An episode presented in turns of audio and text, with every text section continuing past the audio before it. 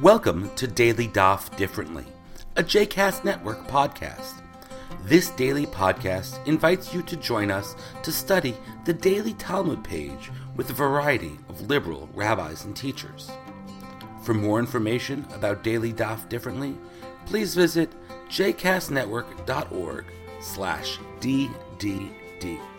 For more information about the other JCast Network podcasts and blogs, please visit jcastnetwork.org. Welcome again to the Daily Daf Differently. My name is David Wise. I'm the rabbi in Hollis Hills, Queens, and I get to guide us through the final daf of the first chapter of Masechet Yoma, page 21, daf Kaf Aleph. This is a pretty fun daf whose primary topic is miracles, namely miracles that happened in the temple.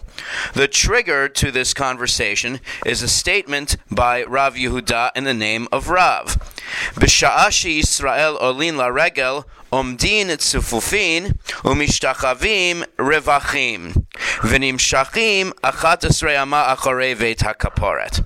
As the Gemara explains, even though the sheer mass of humanity that came up to Jerusalem on the pilgrimage festivals and on Yom Kippur took up every nook and cranny of the temple, even extending 11 cubits behind the back wall of Kodesh HaKodashim, the Holy of Holies. And when they stood vertically, they were packed like sardines. When it came time for prostration, there was plenty of room for all these horizontal bodies. That would be, by the laws of geometry, quite miraculous. That reminds the Gemara of the teaching in Avot, chapter 2, Mishnah 5, where the same phenomenon is listed as one of 10, count them, 10 miracles that happened on special occasions in the temple. The Mishnah's list is incredible. The smell of sacred meat never caused a pregnant woman to miscarry. All that meat, but none of it ever spoiled. The butchery attracted nary a fly. The high priest never had a nocturnal emission the night before he was to enter the inner sanctum on Yom Kippur. Sacred foodstuffs were never damaged or spoiled. Snakes and scorpions caused no damage in this desert city. And despite the enormous influx of pilgrims, the Jerusalem tourism industry never let anyone feel underserved. The rest of the daf deals with the accuracy of the list, suggesting that there were other miracles that go unmentioned in the Mishnah, or suggesting that some of the temple miracles could be combined so as to leave us with 10, a perfect number in rabbinic thought. Three points in this otherwise nitpicky discussion deserve further comment. Number one, the Gemara on Amud Bet suggests that the list of miracles should include the temple's trees of golden delights that were perfectly fruitful when the Jews were sovereign and conveniently dry when the temple's sacred space was violated by foreign conquerors. That's a miracle. It should be on the list. In response, the Gemara says, Nisei dekvi'i laka chashiv. Permanent miracles weren't listed. Now, this is a curious statement about miracles. And with Hanukkah in the air, I just want to put this thought out there. Are there permanent miracles that we experience? And if so, do we notice them? On Chanukah, as well as on Purim and Yom HaAtzmaut, we add the passage Al Hanisim to the Thanksgiving blessing of our daily Amidah, noting the extraordinary events that are marked by these holidays. But every other day, in that same blessing of thanksgiving, Modim, we express gratitude al nisecha shebecho yomimanu for your miracles that are with us every day. Can we be mindful of permanent miracles? And can we retain a sense of wonder and amazement as a matter of routine? Or is that an oxymoron? A second issue that I'd like to raise appears a bit further down on Amud Bet, where we are reminded that the second temple was missing five key components that had been in the first one.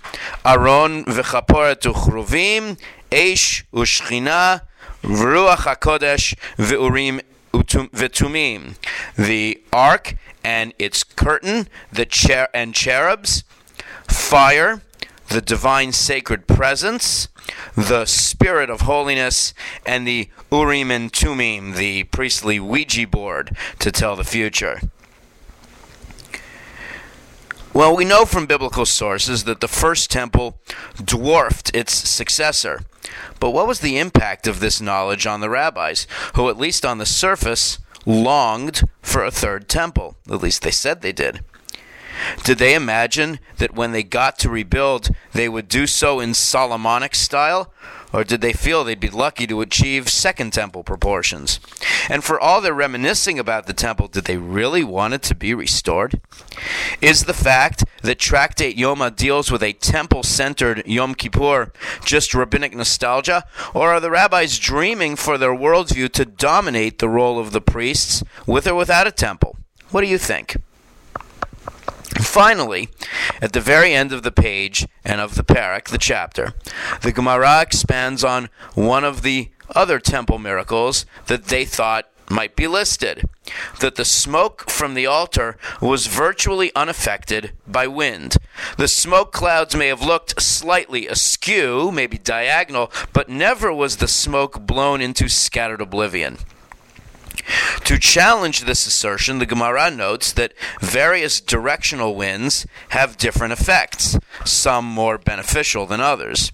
In the final analysis, the Bavli, centered as it is on its own meteorological concerns, acknowledges that what's good for them isn't necessarily good for Eretz Israel. An easterly wind, while beneficial in a topography with plenty of water, such as Babylonia, isn't much of a boon to the land of Israel, since it tends to be very dry when the easterly wind blows. In Israel, a westerly wind that blows in off the Mediterranean is much more appreciated. The term ha-lan v'ha-laho, reconciling contradictory teachings by saying that one applies to us and the other to them, is one of the ways that the Bavli acknowledges distinctive Jewish communities. In what ways would it be healthy for today's diaspora Jewish communities to affirm ha-lan v'ha-laho, that our needs and Israel's aren't always the same. That takes us to the end of Yoma Kaf Aleph and the first chapter of the tractate.